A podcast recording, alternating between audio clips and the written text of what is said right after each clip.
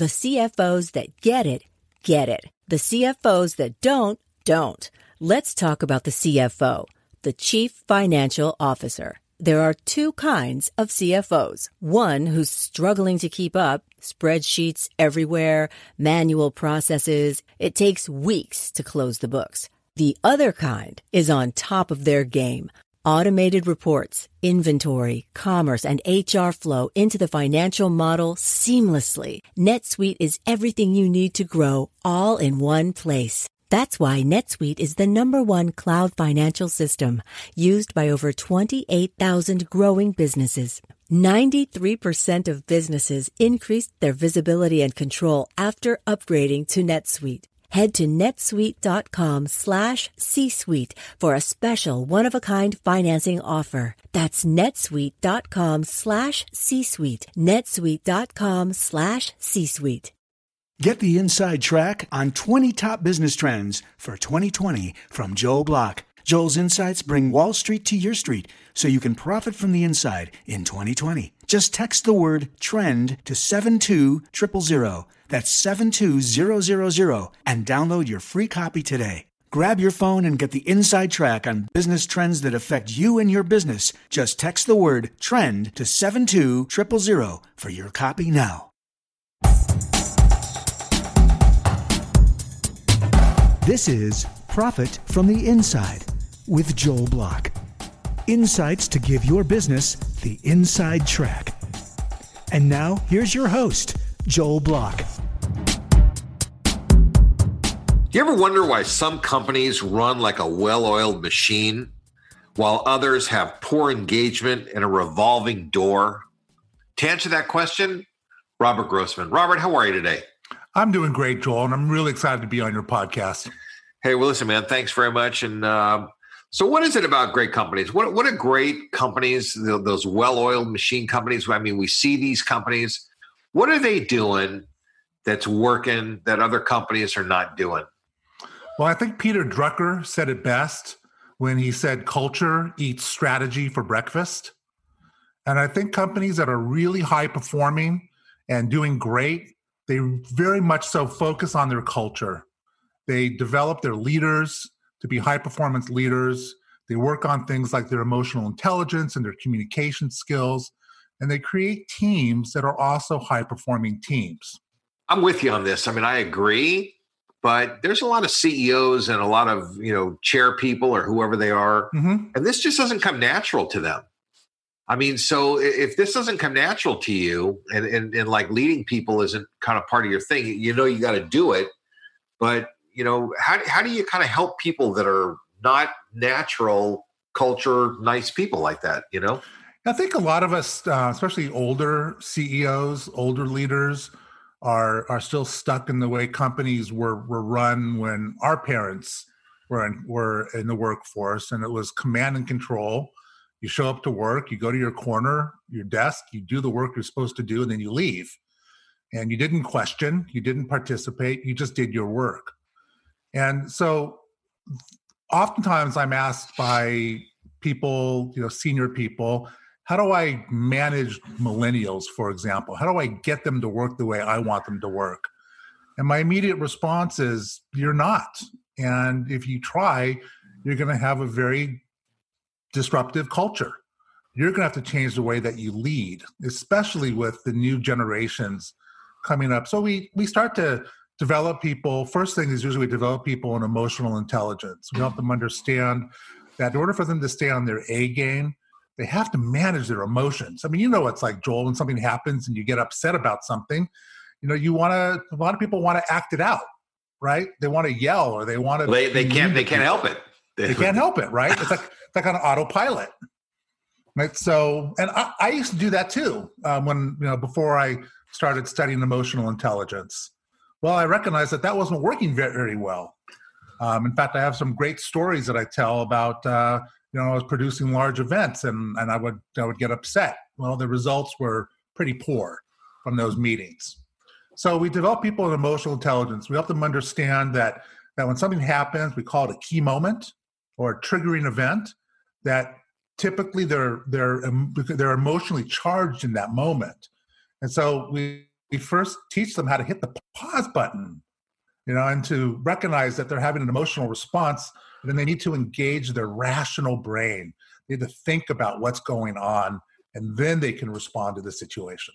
I mean, so do you think that that these companies, high performing companies, uh, people have a little bit more self control about their emotions? I mean, at, at the CEO level and also at the team level. I think that they do. I think that they're developed in these areas, or or they're just naturally more inclined to manage their emotions. I'll give you an example. Um, I, I was referred into uh, a company that that had a sixty percent turnover rate. Wow, sixty percent. The ratings on Glassdoor were horrible, and um, some of the ratings were things like, "Well, we don't know who's going to walk out of the office." Uh, somebody started new this morning, and by 10 o'clock, they left crying uh, because the, the, the CEO just was not, she was out of control. And when I asked the CEO, do you think there's any, has anything to do with your leadership style? She said, absolutely not. Right? It's not me, it's them. And I ended up not, not, I ended up turning down that engagement because what I realized is that she just wasn't coachable. Yeah. So does that make sense? Yeah, I mean, listen, if if she's in total denial and she's not open to uh, to any other perspective, then yeah, you you you're you're wasting your time. Yeah, I think also leaders are starting to realize that the old way of doing business just doesn't work anymore. Well, you know, I heard something really interesting about this. Uh, you know, one of my very nice friends is a, a generational expert, and they were saying that like our parents, who we learned from, you know, kind of grew up in the shadow of World War II, which is that military command and control. Our grandparents, right. you know, they, they, you know, that you'd work somewhere for 30 years and, you know, and, and we've kind of grown away from that. But there, there's a generational explanation that makes a lot of sense about why the world was. And the people that work for us, I guess, are just not responding to those things, although that's kind of what we're used to. So, how, how do we get used to something new? I mean, how do you recondition?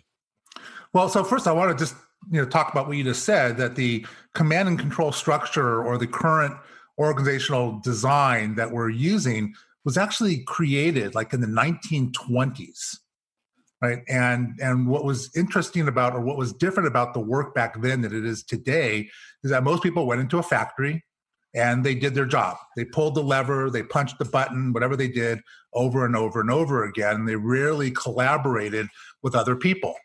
Well, that's changed dramatically, especially since the invention of the internet. Right now, now we're knowledge workers, and so the old style of doing business doesn't work in today's environment. So, what do we do? First, we have to get them to acknowledge that what they're doing today is not effective, and um, and and usually they see that after talking with them for a little while um, and then we we take them through some work. Some either either it's going to be one to one coaching or it's going to be workshops where we teach them a whole new way of leadership. Where as a leader, you lead from the balcony, right? You empower your members, your team members, to collaborate and do work together, and and the results are just so much better every single person in that type of environment is typically engaged in the process. You know, I had, had a we had a guest on the podcast here just recently. They were talking about how uh, every employee, say at Ritz Carlton, mm-hmm. is empowered to spend a certain amount of money to mm-hmm. solve problems mm-hmm. or or whatever it is that they need to do. You know, but but a lot of companies, a lot of uh, you know middle sized companies who we really address, it makes them nervous to think, well, gee, you know, I mean, uh, what if what if my people waste money or how do you, how do you help the CEO through that to trust their people a little more? Well, we have them take baby steps. Right? We don't throw the switch and say, okay, yesterday you were command and control, and today you're high performance. Um, so we we develop them slowly over time, and we identify areas where they can begin to give up a little bit of control and gain trust. It's also about how CEOs delegate too, or leaders delegate most people are very poor at delegating right they don't they don't think of delegating as a way to develop people they think of it as getting stuff off their desk and so they don't set up the proper structures of check-in and communication methodology and and the requirements around it So, what about um, taking these small baby steps? It works. What about hiring? I mean, hiring's got to play a big role in this. I mean, if you don't hire good people, you know, then then you can't get them going the way you want it. That's correct, and uh, you know, it harkens back to uh, get the right people on the bus, right? Make sure you have the right people on the bus, and um, and uh, many of our clients use an assessment tool called the P60 that I provide, and that allows them to have a, a peek into the personality of the people that they're hiring and to make sure that they're going to be put into the right position in their organizations. And so the, the hiring process is tricky, especially now because there's a pretty shallow pool of qualified employees. Well, uh, apparently there's uh, there's not a lot of people available, and uh, if not if a lot of people are not available, then the number of people who are really good has got to be pretty little. Very very small. It's a big problem right now, actually. Yeah. And so the um, other side of this, Joel, is you know how do you retain your your employees as well, and that's where creating a high performance organization comes into play is retaining your top quality people. Well, I'll tell you one thing: if uh, beside compensation, uh, if you don't create an environment where people enjoy what they do and feel good about what they do, and you know that that old command and control not being there anymore, and these young people who want to have more self fulfillment, and all this other stuff. If you don't have that good environment, people aren't aren't sticking around. Yeah, it's also now coming out that you know having all kinds of great food and ping pong tables and pool tables and bring your dog to work day. It's important, but it doesn't create a high performance culture. A leader, uh, you know, I'll use an example of my old company when I was producing meetings and events. And we were doing a big meeting at, at a big hotel here in Los Angeles. And we had a lunch break, and I went out and I brought in really good food for the crew. Right? And the guy who was directing the crew said, Why are you doing that? You're going to spoil them. Well, you know, I didn't like that attitude. My attitude was these are the people, they're part of my team. And my performance is going to be as strong as the weakest link on my team. So I wanted to know that they were appreciated. I valued their input. And I took care of them. I really took care of them. And the level of performance that I got from people was extraordinary. You know that uh, when you, the, the word "spoil" kind of harkens back to that command and control. Mm-hmm. You know, I mean, it really I, it's what's interesting that I heard you say five minutes ago was that there's the command and control and there's the high performance, and they're totally different styles. And there probably are a few other ones. So, uh, what is the style of high performance? What because there's a bunch of things, there's a bunch of directions we can go here. What's sure, you know, what what how would you define it? What is it? So, a high performance organization has a very clear um, vision and direction for their company, and that is communicated consistently throughout the whole organization. So, going back to the example you gave where they had a certain amount of money to spend on problems, that is what a high performance organization that's one thing that they would do in order to support their employees to be able to deliver a high level of customer support and service there also as we mentioned there's leadership and there's um, and the structure of a company so leaders move away from being command and control, barking orders to engagement and conversations and and helping them understand their role. Today's generation, they want to understand what their role is in fulfilling on the company's mission. If they don't understand that, if there's a disconnect for them, they're going to be less engaged. So we also have to teach communication skills and a relatively new area, which is called psychological safety on teams, which um, is psychological safety is, is when each team member feels that they can have direct and candid conversations without any fear of being criticized or reprimanded. And, uh, and that is leading to high performance as well. God, that's that's got to that's got to be a uh, a big topic these days. I mean, that's you know even even in families and even in personal relationships i mean you know you say something to somebody they don't respond the way you want then you don't keep confiding anymore because you don't get the the, the style of feedback you want yeah, i mean how do yeah. you i mean is is there like a technique for someone to listen take a deep breath and not be overly i mean overly emotional so i guess this whole emotional intelligence thing ties into you know not not overreacting and making people feel safe right. so that they can confide. Yeah. And the technique is to learn, is to teach listening. Um, listening is such a huge part of communicating. And, you know, sometimes uh, when you're talking with somebody, this is very common actually, they're talking, you're not even really listening. You're formulating your response before they're even done. yeah, that's right. unfortunately that's that's what what happens. Yeah, right, and that's where miscommunication happens all the time. So if a leader has a reputation of of barking orders or not listening or being highly emotional or not being predictable how they're going to not it's not predictable how they're going to show up every day and even minute by minute then there's a lack of trust, which is also another major component of high performance teams. High performance leadership is trust. So the first one of the things that we work on is how do you listen and how do you help them understand that you understand what they're saying? Right? So some people would know that as parroting back what the question was or what their answer was but you got to go a little bit deeper than just parroting back you try to get the intention behind it so um, an example might be, you know, a manager or leader might say to an employee, okay, well, did a great job here, but you made a mistake over there. What happened? Right? The employee says, well, you know, I just didn't understand the process, but I went ahead and I did it anyways. And so the leader might say back, okay, so I get that you really want to do a great job. You're motivated to do a great job and you took action and the action didn't work out the way that we wanted it to. What are some steps that you could take next time to ensure that the actions you take are more uh, in line with what we need to accomplish. Do you see the difference? Uh, yeah, I, I totally see the difference. And you know, here's here's what's kind of on my mind here is that some people are sensitive to other people.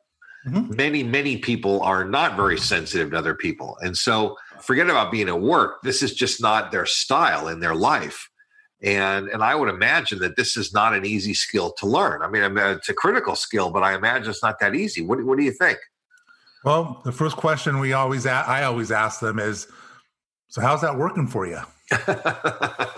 and what do they say? Are, are they honest? Are you getting the results that you want? Are, are, you know, when, when you ask them, when you when you kind of point the finger at their style, are they honest? Do they tell you the truth? So if they say, well, my style is perfect, it's all their fault my next question is Are you coachable? Right. And I have leaders who say, No, I'm not. And I say, Okay, then we're done here. Right. There's yeah. nothing I can do to help you be a better leader and a better communicator if you're not coachable. So if they say something and I say, Well, you know, no, I'm, I, my communication style is fine, or this is the way I do things. If I ask them, How's that working for you? And they say, Oftentimes they'll say, You know, not, not very well. It really is not working for me. And I said, okay, so what's not working for you? And and then they'll, you know, they'll, they'll say, well, I'm not getting the results I want. So then we'll back it down. We'll take a look at it, and um, and then we'll begin to identify what's not working for them. But they have to be coachable. They have to want to change. Yeah. Well, you know what? Uh, that's that's part of the sales process is really helping people understand, uh, you know, what the impact of their their actions are that's not working, and that's that's not necessarily easy to do. Yeah, yeah. I'd love to share a quick story with you. Go ahead. Yeah.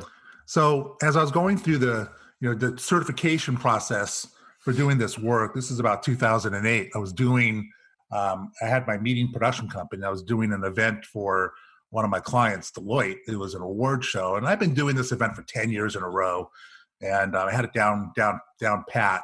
But one year we were doing the event down in San Diego, and everything was set up, and I was sitting in the back of the room on my tech riser going over the show flow when the maitre d came up to me and said, "You know, your pipe and drape doesn't look good here. Okay, there's a big gaping hole. And we can see all the cables."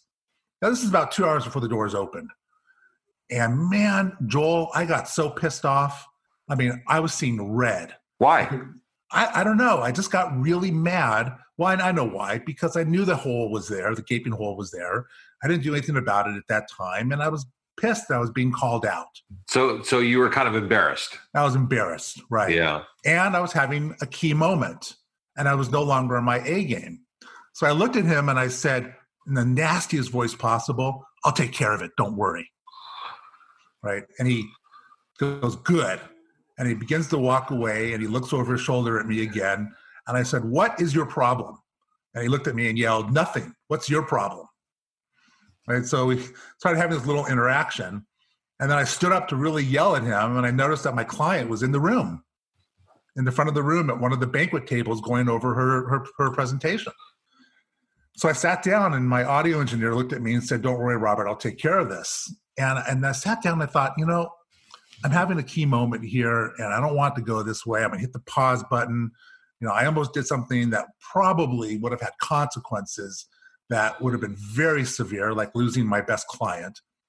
And so after I calmed myself down, I walked down, walked over to him and tapped him on the shoulder and, you know, said, Hey, my name is Robert and I'm the uh, event producer. I've been doing this for 10 years and I bet you and I have the same objective. We want our mutual client to have a great time. He looks at me, goes, What? Really? And I said, Yeah, right. And he said, Yeah, that's what I want too. I said, Great. We fixed the pipe and drape, come back and take a look at it, which shocked the hell out of him. But he got back, he came back there and he said, This looks great, Robert. And I said, Great, thank you, pointed out to us. And we shook hands and I went back to my job. He went back to his. Five minutes later, he comes up to me and says, Hey, Robert, I want to go over the schedule with you. Should we move this here, move there? We'll be that, you know, blah, blah, blah, blah, blah, blah. So in that moment, we became a team. Yeah.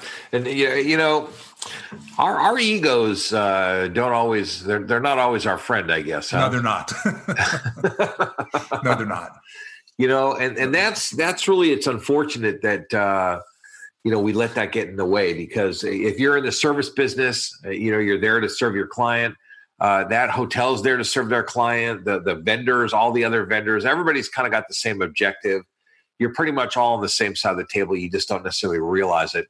So all right so look so so as a uh, as an executive coach how do you how do you get people to step outside themselves and see see that they're not being very nice? I mean how, how do you do that?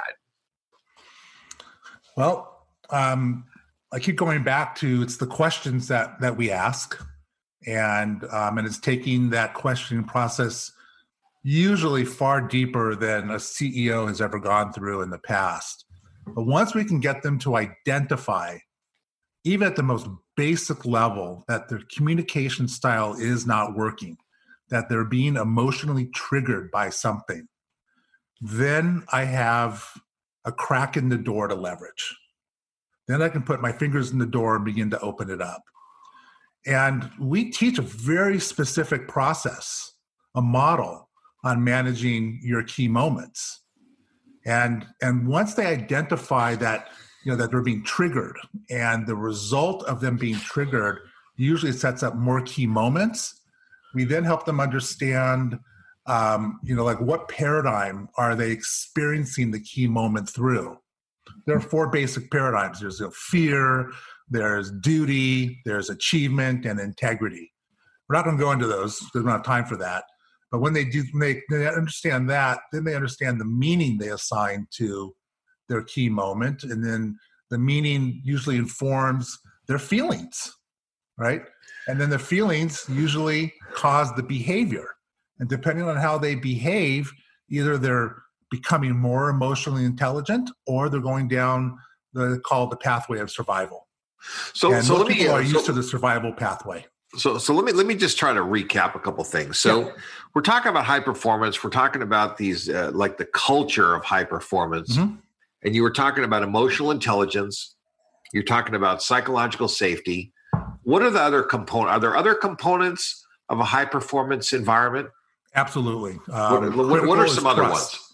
Building trust is is critical, and um, and communication is critical. Having managing those critical conversations in a productive way, not in a um, aggressive way. And um, and then there's the part about the strategy of the organization. So if the if the mission and vision of a company is not clear to the employees if it's not clear from the top down i'll give you an example of that. If you ever read um, the seven habits of highly effective people? Yeah. Um, there's a there's a scene there's a section in there where um, he talks about how um, even the, the maid had a little card and on the front was her personal mission statement and on the back was her manager's mission statement. And then he went to the manager and the manager had his mission statement on the front and then his manager's mission statement on the back, huh. and that went up the chain. So, so there was a consistency across the entire hotel um, employee pool of how they're going to treat their customers. And that that is a great example of high performance. He didn't call it high performance when he wrote the book, but that is high performance. That's making sure that the vision and mission of the organization is trickled down. It, you know, a lot of companies say, "Well, we got a mission statement," and they put it up on the wall, right? And it becomes the wall candy, or become people start to ignore it because it's not they're not living it. Well, the other thing is that those statements tend to be so complex and blah blah blah that, that nobody even knows what they mean. Yeah, yeah, yeah. The great great example of um, of, of also very effective mission statements. Um, you know, when when in the '60s, NASA said that we're going to be the leaders in space space exploration. That doesn't mean anything to anybody. What does that mean? Kennedy said we're going to put a man on the moon. Yeah. Right. So yeah. By the way, you know we would call that a wig. You know, um, you know, a, a wildly important goal. Yeah, yeah. That's uh, uh th- those when you when you when you use very concrete language, it really is intentional. It really goes a long way, which is yeah. awesome. Well, perception, we, the whole idea of assuming and perception is very dangerous, right? Because you and I could look at the same exact thing and we'll see two different things. In fact, one of the examples is that like Rorschach type test of a old woman and a young woman in one picture, and some people can see the young woman, people can only see the older woman. You know, so how how are two different how are different people seeing very different things, but they're looking at the same exact picture? Yeah, and that's perception. Yeah.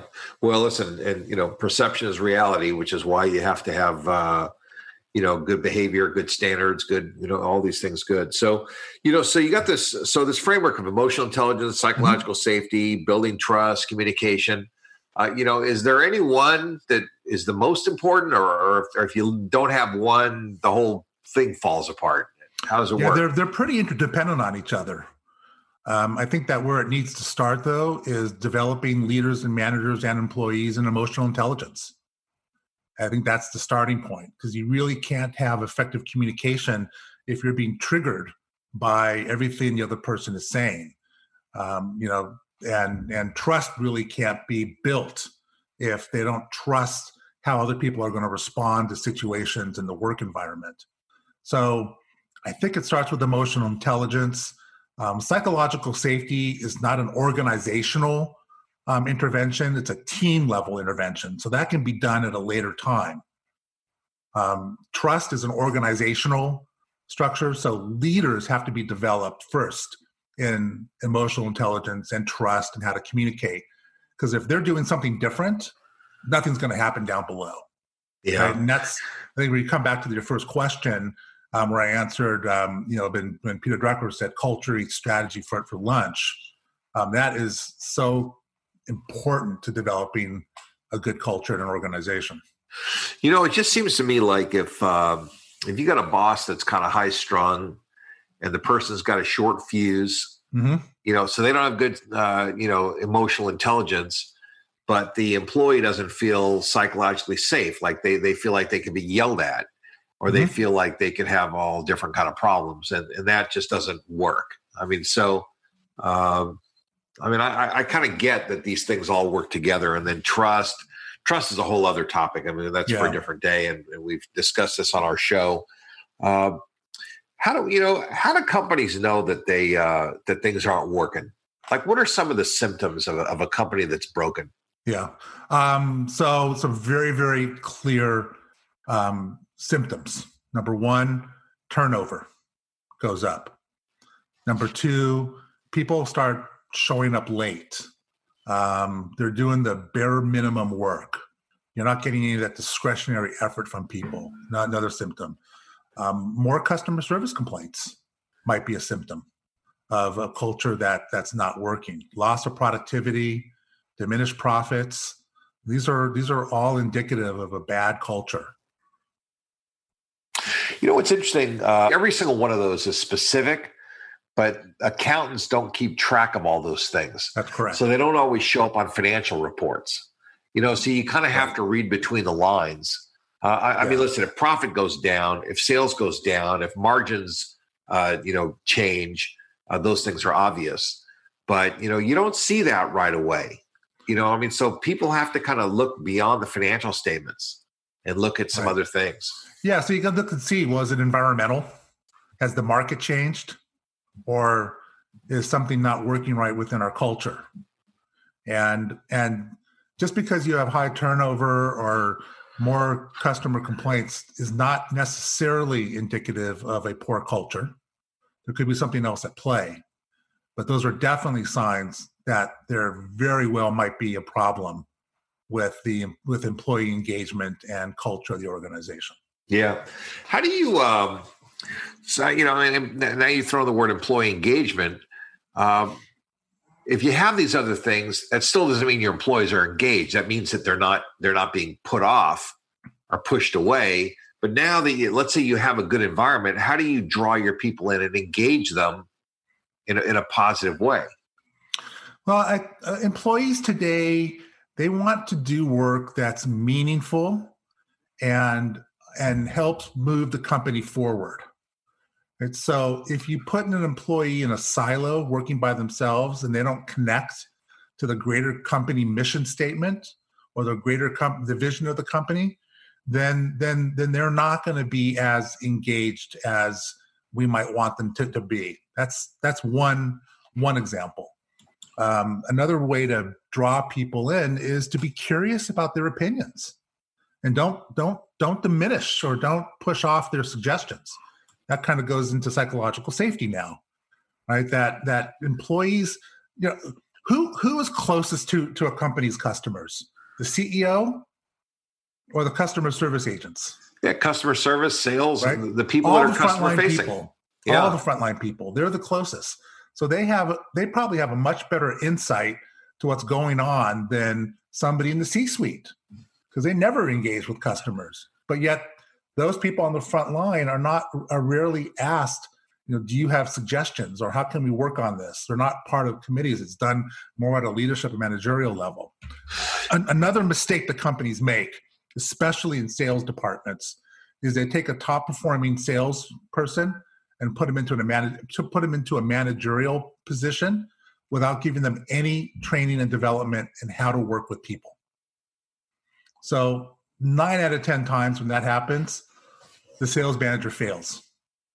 And that's true across an entire company. What's clear and obvious is that companies that uh, are great, uh, it didn't happen by coincidence. Uh, and really, th- this is the inside track. I mean, what we're talking about is the best, smartest, and fastest way to be a great company. You have to train your people.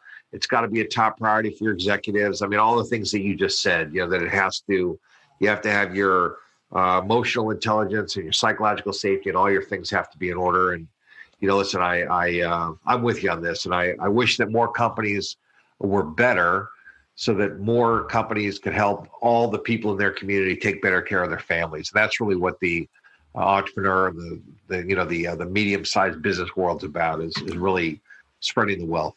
That's right. Richard Branson said it beautifully when he said, "Your first priority is not to take care of your customers is to take care of your employees.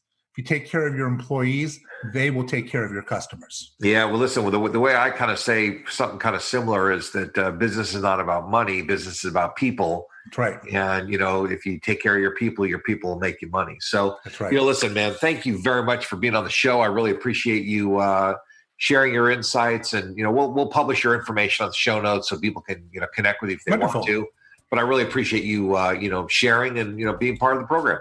Thank you for having me on the show. I really appreciate it. Wonderful. All right, man. Listen, All Robert, right. thanks, uh, thanks very much, and I appreciate your friendship. Thanks, Joel. Me too. You've been listening to Profit from the Inside with Joel Block. For more insights and to learn more, visit joelblock.com. How about a shout out and a giant thanks to my podcast producer, David Wolf, and his team at Podcast and Radio Networks. Profit from the Inside simply wouldn't be what it is without David and his team. For more information or to learn how you can launch and produce your own podcast, reach out to podcastandradio.com. Get the inside track on 20 top business trends for 2020 from Joel Block. Joel's insights bring Wall Street to your street so you can profit from the inside in 2020. Just text the word trend to 72000. That's 72000 and download your free copy today. Grab your phone and get the inside track on business trends that affect you and your business. Just text the word trend to 72000 for your copy now. Produced by Audivita Studios. Connect your voice to the world.